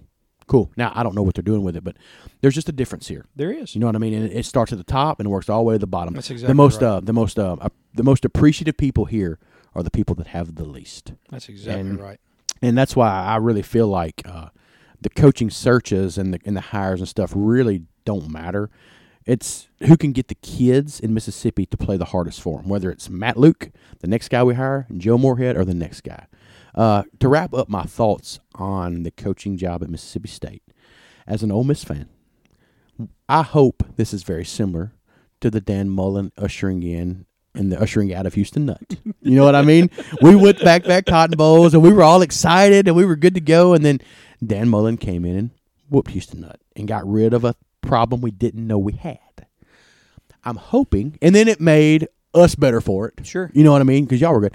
And I'm kind of hoping, just selfishly, that this is kind of a similar situation. We bring in a good name, and he's five and seven, six and six. We win the Egg Bowl in Oxford next year, and something happens. I mean, I don't know. I mean, I'm not going to lie to you. Selfishly speaking, I like Joe Moorhead there because he keeps the rivalry going and interesting, but there's not as much hatred as when Dan was there. Sure. You know what I mean? There, I mean, the Dan was fiery. Dan was fiery From He- day one. He liked to poke the bear of Hugh Yeah, he did. Freeze, and I think the next guy that comes in will from Ole Miss needs to embrace the rivalry, keep it civil, and know that look, I'm not going to be good this year, but I got to win the last one. I think that needs to matter first. Let's win. Let's, let's, let's When he goes on his tours Yep. of the state, say, all right, first operation is getting that egg. Mm-hmm. We're gonna win the off." last one. Uh-huh. Yeah, I mean, yeah, sure. We got Abilene Christian and we got Southeast Missouri and we got Selah. We're gonna beat them. We might win three, but one of them three is gonna be the last one. You know what I mean? And I think if you can get everybody bought into that, you're gonna be okay because And, and in retrospect, Moorhead's bought himself some time. he has. Because even if he loses next year, he's still 2 and 1 against Ole Miss. Well, I could, s- yeah, and you know, I could see this kind of situation. I could see him having a pretty good year next year and getting a better job and getting out. I mean, the old the old coaching adage is it's better to leave a year too early than a year too late. That's exactly right. You know what I mean? And and like Norvell, Memphis is going to be great next year. But what if the job you want's not open next year? That's right. You know what I mean? USC's filled this year. Um, Florida State's going to be filled. What if Urban decides to get in the mix next year? What if Notre Dame's open and Saban? Mo- I mean, there's all kind of stuff that you never just, know. Mm-hmm. Just to detract away from the exact, because I mean, I thought th- th- this this conversation between State and Ole Miss has been fantastic. Yeah. But just on the national level, one thing I actually am. yeah, we kinda need to move to this. We need to talk about this. One, one thing I'm, I'm I'm actually kind of I don't want to say fed up with because it is free entertainment. It is. It's free real estate in my head. Mm-hmm. It's just like the NBA offseason. the what ifs. This is the most exciting time in college football right You're here. right. You're right. Mm-hmm. Because it's who's going where, what's happening, who's going gone next year, who's the hottest guy out there, yada yada yada. The one thing lost in all this are the guy like the guys that just kind of keep plugging away. So I, I, I a personal shout out, and I know you want to talk about it a little bit. Gus Malzahn, stand up, man. Mm-hmm. I'm proud of And- that dude. and I am too, and I hate Auburn. I hate losing to Auburn, but I'm telling you, I can't be prouder of a guy who has to coach week to week for his job to win for, to give be given Mm-hmm. an ultimatum saying you don't win this last one, you're gone. So Well, guess what?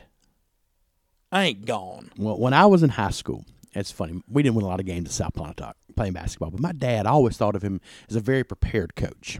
For instance, we would go over certain things like, how to go to the bench during a timeout, how to line up. Um, he taught us how to miss a free throw on purpose. Most people don't know that. You move six inches right or left, shoot the same shot. Ball bounce off the rim, be prepared to get it. Don't try to throw it hard off the backboard and off the rim. Just shoot your normal shot, move six inches right or left. That's, I mean, we were taught things like that. We were taught that when people lined up in a stack to get the ball in bounds and you're guarding your man, when they slap the ball, you move one person down. And when they go the opposite way, you fall down and take a charge. Like, we knew things like that. Yeah. You, you know what I mean? And I feel like a lot of times teams aren't prepared like that. You know what I mean? Um, so going forward with the coaching carousel going on and Gus Malzahn, he bought himself some time, but he was so prepared for Nick Saban in Alabama. He said, I know he's told his guys in a, in a practice, in a team meeting, look, if we have to line up for a punt, we're going to do this. We're going to make them call a timeout, and they're not going to know what in the hell to do. He was more prepared for Nick Saban for that exact moment. they right. ran the punter out to wide receiver. He'd practiced this, and He he. noticed he waited until the end of the game when it absolutely mattered. That's exactly right. They didn't line up and just try to draw him off sides. He ran his punter out there at wide receiver, and Nick stood back there at quarterback, and he was counting them. One, two, three, four. five. And when he saw that returner back there and 11 men on the field, he knew it was 12. You know what I mean? And, and that's what I'm saying. Like, guys like Gus Malzahn that coach for their job every week, huge, immense respect for. Because not only do you coach every week, you got to win every quarter. That's right. You got to win every, play. minute, you got every to win snap. every play. He had to win that play. He knows right now if I give if, if Alabama sees what's going on and they call a timeout here, or if they have eleven guys on the field and don't have twelve guys, we're gonna have to give it back to him with a minute and ten seconds That's to go. exactly right. And he kn- he had been. I'm telling you right now, that that that exact situation had been talked about since week one against somebody. Guys, right. we're going to get in a situation this year, and we're going to have a two point lead, and we're going to need to drown the clock out. And there's going to be a minute and a half. We're going to send our punt team out here and line up in this formation, and they're not going to know what to do. And if they don't have any timeouts, they're beat. And that's exactly what happened. So shout, right. shout out to Gus Malzahn. I'm really excited when a guy like that's prepared So, and if you're an Auburn fan, really chill out. for sure. There's two guys who have Saban's number. That guy's One ex- of them's Dabo Sweeney. The other one, Gus Malzahn. two and a half guys. One guy's coaching at Liberty. Well, that- well, that's- well, you you get what I'm saying though. Yeah, I know. Two two guys on a national level in games that really, really, really matter, that have his number. He's lost four out of five trips to the plains. Yep. He ain't done that anywhere else. No, when when when when, when you let me tell you something. Gus Malzahn's a genius, a literal football genius. Overthinks himself sometimes. Uh, sometimes I bet he doesn't come across really good in a recruiting room. Oh, you yeah. know what I mean. He might Sure. some, some people he might rub the wrong way, but I when he when the other day when he, when he did that the other day, I I said this guy's this guy's a genius. Like literally, this has been something he's thought about for all his entire coaching career. If I ever get a chance to do this, someday, I'm gonna do it. He did it. I And as- guarantee. And, and as much as I can't stand losing to Auburn, I think, and this just hear me out here, I think they have the best overall athletic coaching staff in the SEC. football, basketball, baseball. I mean, it, it's dynamite. Who's the baseball coach again? Butch Thompson Bush Thompson. That's right. Yeah, went to the dude. World Series last year for the first time. yeah, in and 30 of course you forever. got Bruce Pearl. and yeah. Bruce Pearl on the basket. You know, but my point is, is, is, is, yeah, like I said, I don't like Auburn. Them in fans. Florida, I would say are probably. or the real- Auburn in specific, but it's just really, really cool to see the mega ship getting taken down and all these people. It's the people that you see in your everyday life. There's more Alabama fans in Northeast Mississippi than there are State or Ole Miss fans. And it's good to look at them and be like, you know what, you got got Saturday. Two seconds have cost Alabama shots at the playoff, right? the, the kick six, and then the this past halftime. And I'm gonna say this: they got robbed at the half. They did. That that that one hundred percent should not happen. It's like the basketball rule. Oh, yeah. Everybody knows if there's 0.3 seconds or less, it's got to be a tip in. That's just a rule. like right. you can't get a shot off. There should be a rule in football that if there is one second, you cannot get a playoff. Like Right. you, you have to have two. That's right. You got to have two because it, physically it wasn't possible for them to blow the whistle, snap the ball, and get the kickoff. That's and, and Nick lost his stuff. Well, and, they you got know, beat with by three basketball, points. it's easier to do because you have the decimal. Yeah, You know, in football, it's two, one, zero. Yeah. Basketball, there's the point eight. yeah. There's the point nine. You know, They- they so should- there's a little leeway. I, maybe they should change that. I mean, I, think mean, I so. mean maybe so. But I, or maybe tick it down from ten. You've got the you've got the, the millisecond. Yeah, yeah, I, I agree with that because I mean that's the three points cost them the game, and there was three points that shouldn't have been on the board. And you speak about that. Like we speak about this, the NFL. If there's five seconds left on the clock at halftime and a kick, it's a field goal to go into the half. Mm-hmm. They'll tick them. They'll tick them down. Yeah, Just for they want to get to halftime, get that ball rolling, get those three o'clock games on Yeah. schedule. yeah. It's crazy, but Yeah. you know, and it costs people their jobs, money, gamblers, me specifically. Yeah. you know, but um, Well, let, let's make a few predictions for the the. the- Yeah. now, now I know all the jobs aren't open, but let's just do a before we wrap it up. Uh, man, and by the way, I I want to I got to give one more shout to Gus- Gus Malzahn. dude, I just keep thinking about how smart that was because I was thinking about all the coaches that could be available. There ain't nobody that would be better than him. I, I got one more before we move on, and this is a guy whose name will pop up all over, but I don't think he's going anywhere. 'cause Houston he's- Nutt. Well, no, He said that Arkansas has been having a. Epi- He said that, he said uh, he has made a comment that people at Arkansas had already contacted him. I would have been really scared if I'd have seen an announcement from Keith Carter today that said, "And we have Houston Nutt leading our coaching search." oh god. anyway, Um, you, a name. But oh, the the one that I'm I'm just like, you know what, this guy's got it figured out, and it, it's it's also sticks it to Nick Saban, Kyle Whittingham. For sure. the University of Utah. Mm-hmm. He has been the head coach since Urban Meyer left for Florida. Yep. And his name comes up every single year for a They bigger beat job. Alabama one time, right? In a bowl game. Bad. That's what I was getting at. Brian Johnson? Brian Johnson at quarterback. They had it. He's their going quarterback's coach now. isn't he? On. Their offensive coordinator. correct. Or something he like was that. at Mississippi. He was Dan Mullins. Yeah, that's right. But uh, I want to say this. In 2007, my buddy Will Klein, and his dad went to the Sugar Bowl. His dad got Sugar Bowl tickets just to Mm. get them, Back to back. and they You should know every time. back to back Cotton Bowls. First time since 19 blah, blah, blah. if anybody asks you like if, if, if he like uh if he rear-ended somebody in a fender bender if they got out i'm like what are you doing man? hey man back to back yeah, his epitaph. Here lies Houston Nut. Back to back. Cotton Bowl. anyway. but no kyle whittingham you know i, I- I won't want to say he's not going to go anywhere because he may Right. but he's taking the right approach and in 2007 they went to that game will has got a buddy that played uh he played professional baseball with him in the Rays organization, and he had direct ties at the time to Alabama. He was uh, Coach Selfo, uh, was at uh, Pete, Tulane. Pete Selfo? Oh, I can't. Th- Anthony Selfo. Anthony Selfo. Yeah. Anthony Selfo. And his son played at Yeah, Tulane. yeah. Uh, but I he- remember him. S C E L F O. Uh-huh. Yeah, yeah, yeah.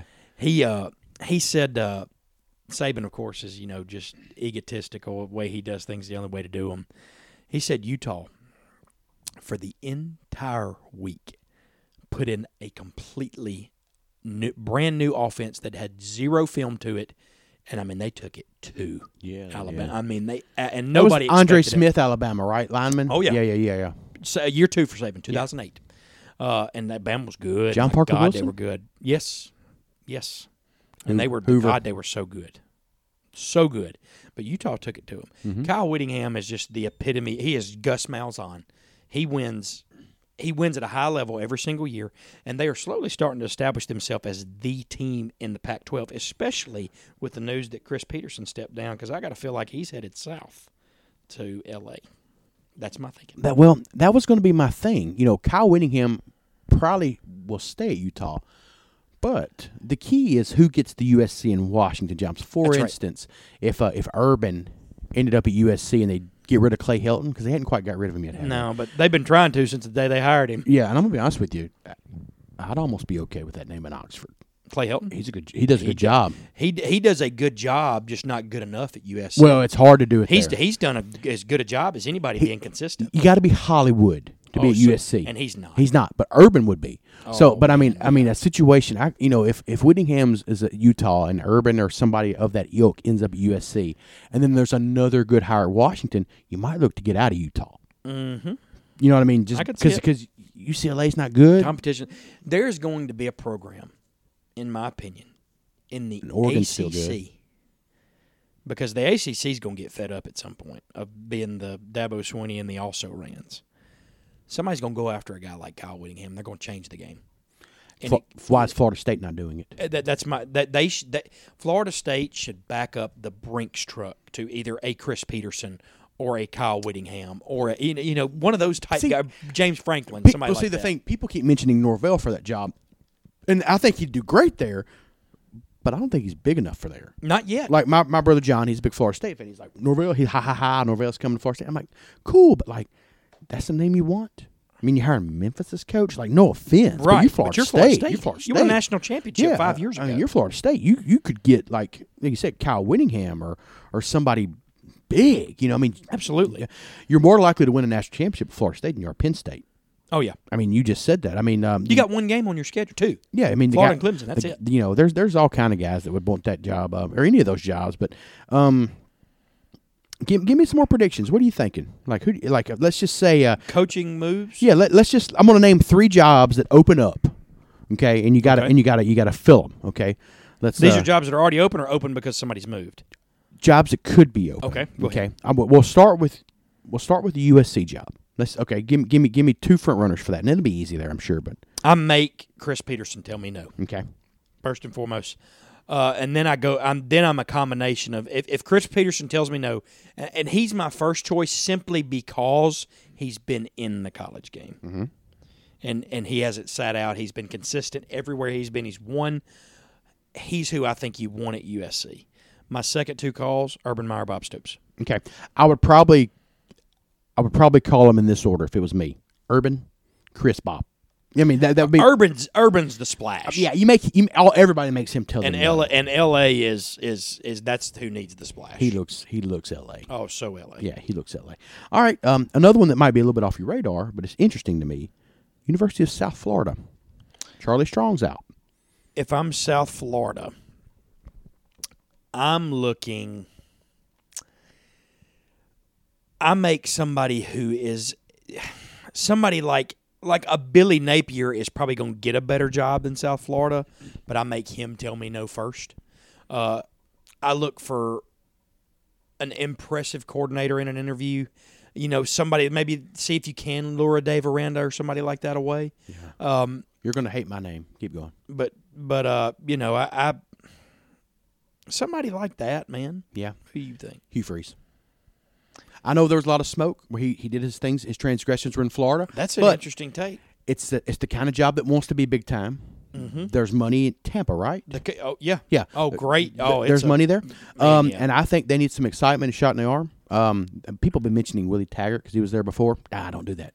No, that's the same backyard. I, I I think Hugh would be a good hire there. I He mean, would. I really do. He Uh, would you know, be a I- really good and I hire. think it's the kind of job he would want because it's not quite big enough to where you're in that spotlight. You know what I mean? It's Oh, not. yeah. It's not Florida State. He's not wearing ready for those jobs. But I think I think Hugh would be a good option there.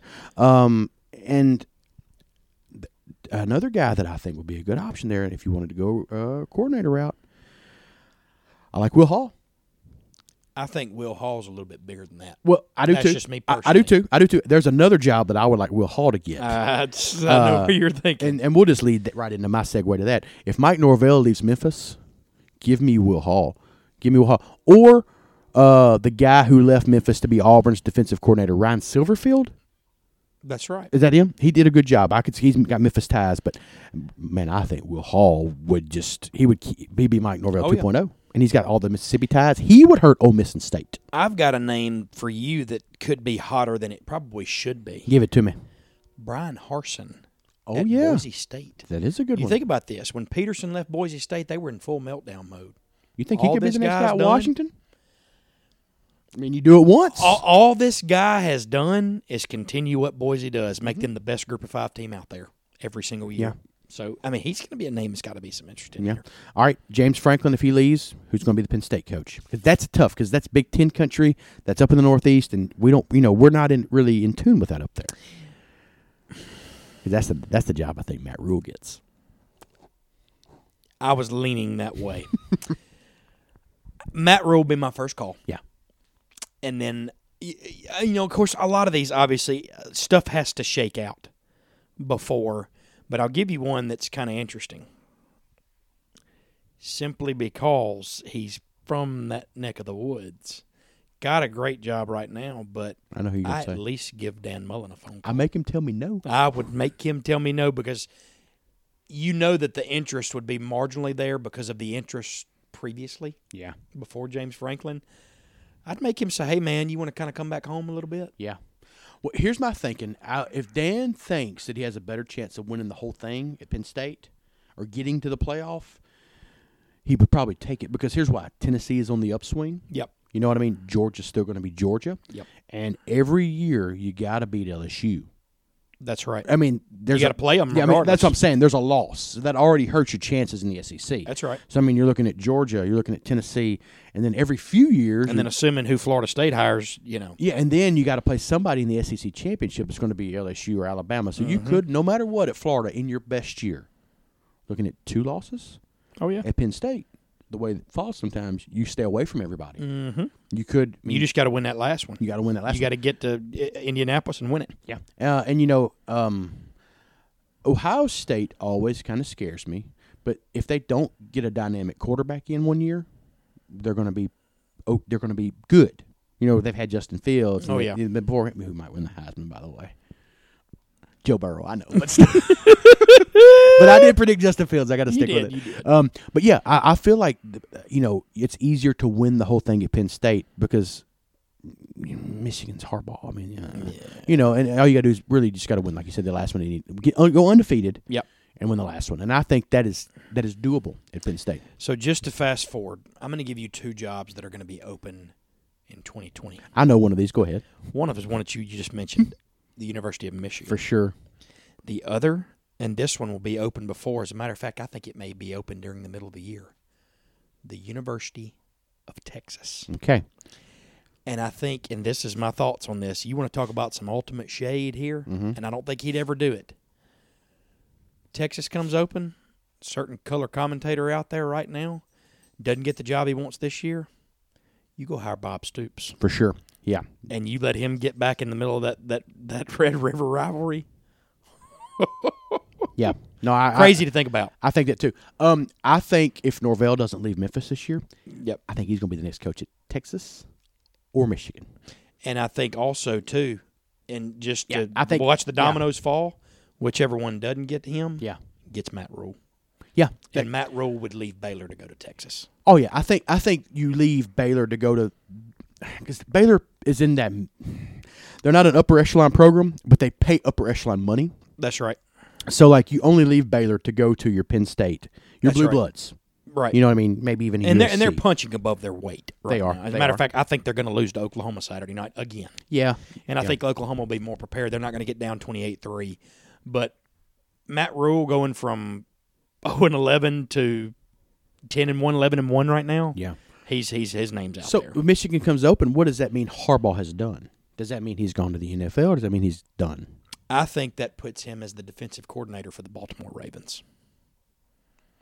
Which you know who the head coach of the Baltimore Ravens is. sure, for his brother John. Yeah.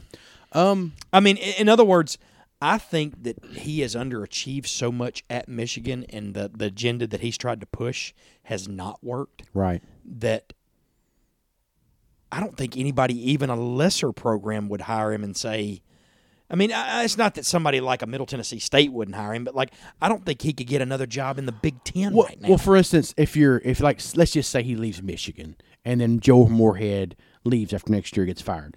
If I was Mississippi State, I wouldn't hire Harbaugh for the baggage around. 100%. I mean, like you know, that's what I'm getting at. But- like, and- and I want to just have an to- abrasive guy to who's a punk. redirect a- Yeah. just a little bit from what you said about Norvell, because Norvell's going to land somewhere. We right. know Yeah, it. yeah, yeah, yeah. Do you know who I think the next coach at the University of Michigan is? Who's that? PJ Fleck. Yeah, I think that he has proven himself. And here's the thing it is hard to win at Minnesota. It's harder to win at Miss- Minnesota than it is at Mississippi State. It's, it's hard. To, yes, it's impossible. it, I mean, the weather, the recruiting, it's so impossible. I can't even. I can't even name a good Minnesota football player. Well, th- here's this guy is 10 and 2 Yeah, And he's got at everybody rowing the boat. Minnesota. He went 13 and 0 at Western Michigan. If you, and Michigan is kind of like in the same vein as Ole Miss. They got to start thinking a little bit outside the box. I was thinking Fleck might leave this year, He may. He may. but he. But then again, he could still be the next But, coach but in I- I- Michigan. I- the only reason I don't think he will is because I don't think he's coming down south because he's that he's an up north guy, Yeah. and the jobs that are open are below the Mason Dixon line. You're this right year. about that. Yeah. and I, you know, he he was he built Western Michigan up. He had the opportunity to leave after he went uh, ten and three the year before the thirteen and zero, but he stuck around and look what it got him. Yeah. It, probably not even the job that he wanted, but it got him one that where he two years in he's ten and two again. Hey, I'm glad he didn't take that Purdue job. Oh, exactly. he almost took the But Purdue who's to job. say that Purdue wouldn't have had the ten and two. You know, Yeah. you know, but did they have a pretty good year this year? They bounced back. Were they five and? they no poor Robbie. They they've they've had a tough go. It was bad. between the national championship and basketball. They, oh man, they, yeah, that Purdue's kind of been up against it a little bit. so- But anyway, man, I'm actually absolutely tapped out on college football, but I have had so I know much it's been having fun this prognosticating. You know, we tried to we tried to limit ourselves to about ninety minutes on this one because we knew there was a lot to talk about. I mean, from the egg bowl to the carousel to discipline issues to what could happen. I mean, um, it was a big week. It was a big few days for sure. And before we sign off, I need two things from you Give me, give it to me. because then we'll dive in a little bit more on the other because it'll last a little longer. Yeah. Give me your Super Bowl matchup Okay. and give me the four teams in the playoff. Okay. Not not the scenarios. Yeah, yeah, yeah. Just who just, you think. just my who, just who I think. Uh, we'll go Super Bowl matchup. Okay, I'm gonna go with in the AFC. I like the Ravens. I do too. Oddly enough, I like the Ravens, and in the NFC.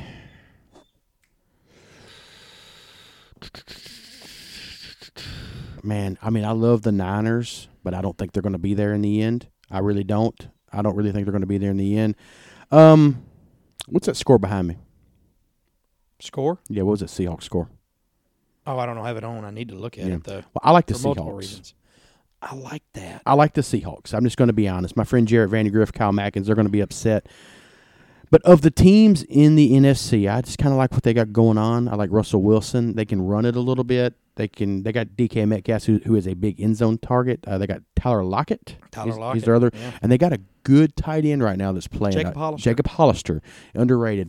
Um, they remind me of the team that won it a few years ago with them without the battering ram. Mm-hmm. Sure. You know what I mean? But their running back this year, Carlson, he's got about a thousand yards And got a good backup. and they Rashad got Penny. got a good backup in Rashad Penny. So I would say probably Seahawks and Ravens. I love that. I think that's a good. I think that's pretty good in this weird of a year. You know what I mean? I'm going to tell you, I- I'm I'm I'm halfway with you. I think the Ravens are going to roll this thing. I think it's going to be similar to when Kaepernick took the 49ers to the Super Bowl. Yeah. Really good defense. Generation trend, transcendent, different type of quarterback. Better version of Mike Vick. Uh, exactly. But I think this year, and just call me crazy right now. Hey, I just met you. I, I like the Ravens, Okay. but I like the Packers to be the two seed, Okay. and I like them to go on the road and beat the Seahawks. I like that In the 'cause NFC They, they Championship. got they got the best quarterback. and and uh, and and you know, and Russell Wilson is the second best quarterback in the NFC. And the one team I did not mention, and I don't know why, I just don't think they're going to get over the hump this year is the New Orleans Saints. They're going to Yeah. be in the thick of it, They are. and so will the Vikings. And and uh, those four teams are the four teams of the NFC. You- Yeah. We just said them. Sean Payton gonna be next coach of the Cowboys. I don't know, but that'd be cool, Mm, man. it would be cool. I mean, Jerry signed my boy to a long term deal. yeah, you know, I, I you know, pe- I kind of think Sean might ride it out with Drew though. Yeah, I could see it. And also, you know how things kind of uh it's kind of uh poetically happen. Sure. I can see the Saints not winning it this year, winning it next year, and Drew retiring. I, I, I Things I like kinda that happen. That vein. you know, they they've got a good team. They'll, Come- they'll get a guy in the draft on defense, maybe wa- make one move and really set up that monster team. yeah, they're, for mi- next they're year. they've got a good. They got Kamara. They got good some wide receivers. I think they're missing a good tight end. Maybe you know what I mean. They'll find Oh, yeah. something like that for sure. But uh, and my my Your my playoff. my playoff. Uh, we'll couple go. are easy. Yeah, we'll go. Uh, Clemson will be in. Um, LSU will be. Who's LSU playing? Georgia. They'll be in even if they lose to Georgia. Um, so LSU, we'll go LSU, Clemson. Who's the two right now? The three. LSU, Clemson. L- well, okay, you got LSU, Clemson, Ohio State. Yeah, Ohio State. And I think my fourth's going to be Utah. I think they get in. I think their their their strength of schedule, the wins they have, I think they get in, and I think that they're also they're kind of a different flavor. You know what I mean? I think every once in a while you got to throw somebody in the mix that's not supposed to be there, and I think they're my four. I don't know how they shake out. Sure. You know, if LSU loses, they're obviously not going to be one. Ohio State will be one for sure. Right. Um, I could see a scenario where Ohio State's one, LSU is three, um, what you call it, uh, Utah's four. Yep. Because they're, going to want the Ohio State LSU matchup in the championship. They're going to want, I think, a Big Ten SEC game. Oh, yeah. for sure. So, what are your predictions right there for that? for I like final? the first three you mentioned. And I also And the only change, I want Utah. Don't get me wrong. I Mm-hmm. We want- root for Utah. we're I'm rooting hard for Utah. Matter of fact, I want Utah. If if, if LSU doesn't win the national championship, I want Utah to win. for sure. I like that.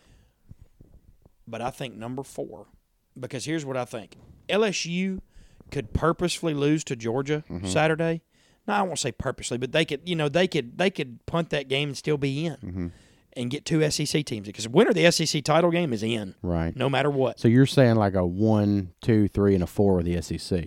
Georgia at four, maybe Yeah, if they win. if they win. But I think that four is going to be Oklahoma. I just do. They've only got one loss, right? They've only got one And if they loss. beat and Baylor, that's a play- huge win. They're number eight team in the country or something like and that. they're probably going to beat them again on Saturday. And I think that's going to be just enough. That's good. Unless Utah blows out Oregon or, Or if Georgia thumped LSU. if Georgia thumps LSU. If Georgia wins, you've got your 4 Mm-hmm. It's Ohio State, Clemson, LSU, and Georgia. and it's so crazy to get Georgia in there and they lost to South Carolina, know. right?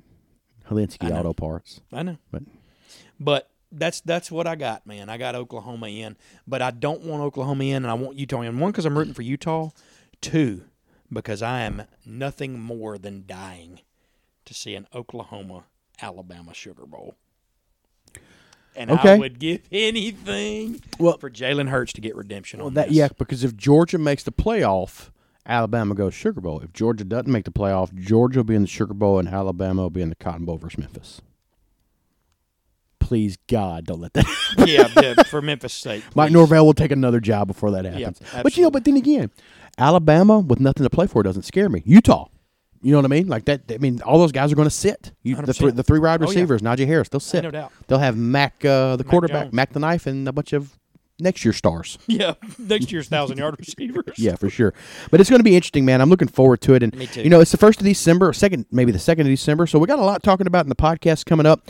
Uh, we really did need to wrap up the uh, the college football for the most part until the playoff and bowl Yeah, season we'll- gets when going. bowl We'll touch season on gets that. around, but we'll uh, make a couple. but uh, going forward with holiday season, we got a lot of happenings coming up in Tupelo and Yes. Northeast Mississippi and Memphis. A bunch of light displays, events, the train over in Batesville, Sideways Santa coming up in downtown Tupelo, all kind of music coming to Blue Canoe, specials at Pizza vs. Taco, Christmas parties in the area.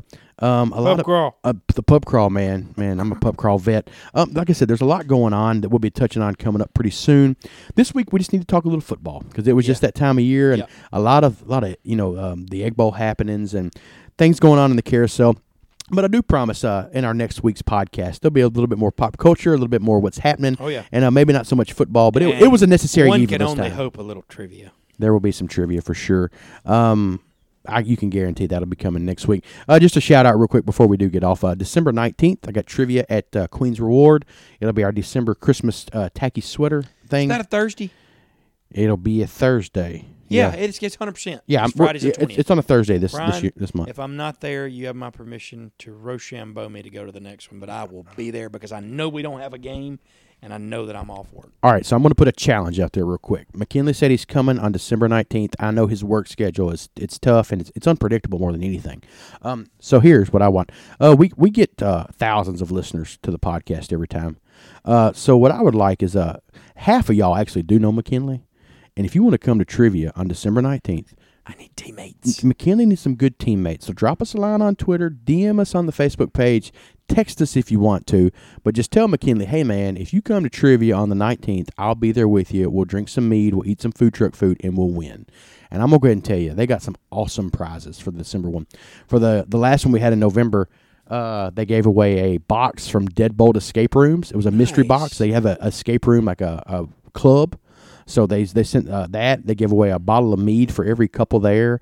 Uh, they give away gift certificates to like Harvey's stuff like that. So are the all Christmas things I like. the Christmas tacky sweater party uh, sweater trivia party will be will be a big one. And so I have a tacky sweater. do you? You can't see it yet. I don't have one, but I I found a good one on It's actually a classy. To me, it's a classy Christmas it's sweater. but It's okay. tacky. It's, It's in the tacky vein. tackily classy. yeah. I always try to come up with tacky Christmas sweaters, and I just I never make it happen. So this year I'm just probably going to dress up like uh, Dan Aykroyd's drunken Santa Claus from Trading Places. That's what I'm going to dress up as. But just anyway, it just I'm not doing shout outs, but I cannot tell you how bad my dog needs to take a dump right now. we'll wrap up the podcast. You can let them out. Wrap it up for us, and we'll let them out. Well, folks, thank you so much for listening. We we, we, we hope you Chime Nature in. calls. But uh, you can check us out on Twitter at the Happening Pod and on Instagram at Happening Pod. You can check out Brian at BD Baldwin twenty under BD Baldwin twenty four and me at McKinley Holland on Twitter. Well, I want to tell you something cool real quick before the dog's out. December the 11th, Twitter is they sent out notifications December the 11th that they are going to discontinue all inactive Twitter accounts. Hey, So somebody out there has the happening pod. you better be using it. And so we're if you don't do We're it by coming December for 12th, you. we're going to we're going to have that one. So We're adding a G. for sure, for sure. So anyway, uh, thank you all for listening, and man, we appreciate y'all uh, tuning in every week and, and letting us give some feedback and all that stuff, and sharing the the love on uh, all our social media, and be in contact with us. And first and foremost, be safe this holiday season. Don't drink and drive because uh, people are out there in a hurry, and we want you to be uh, be able to hear us every week and, and be in touch with us going forward. Absolutely, folks. Thank you again for listening. We will catch you next time on the Happening Pod. You stay classy.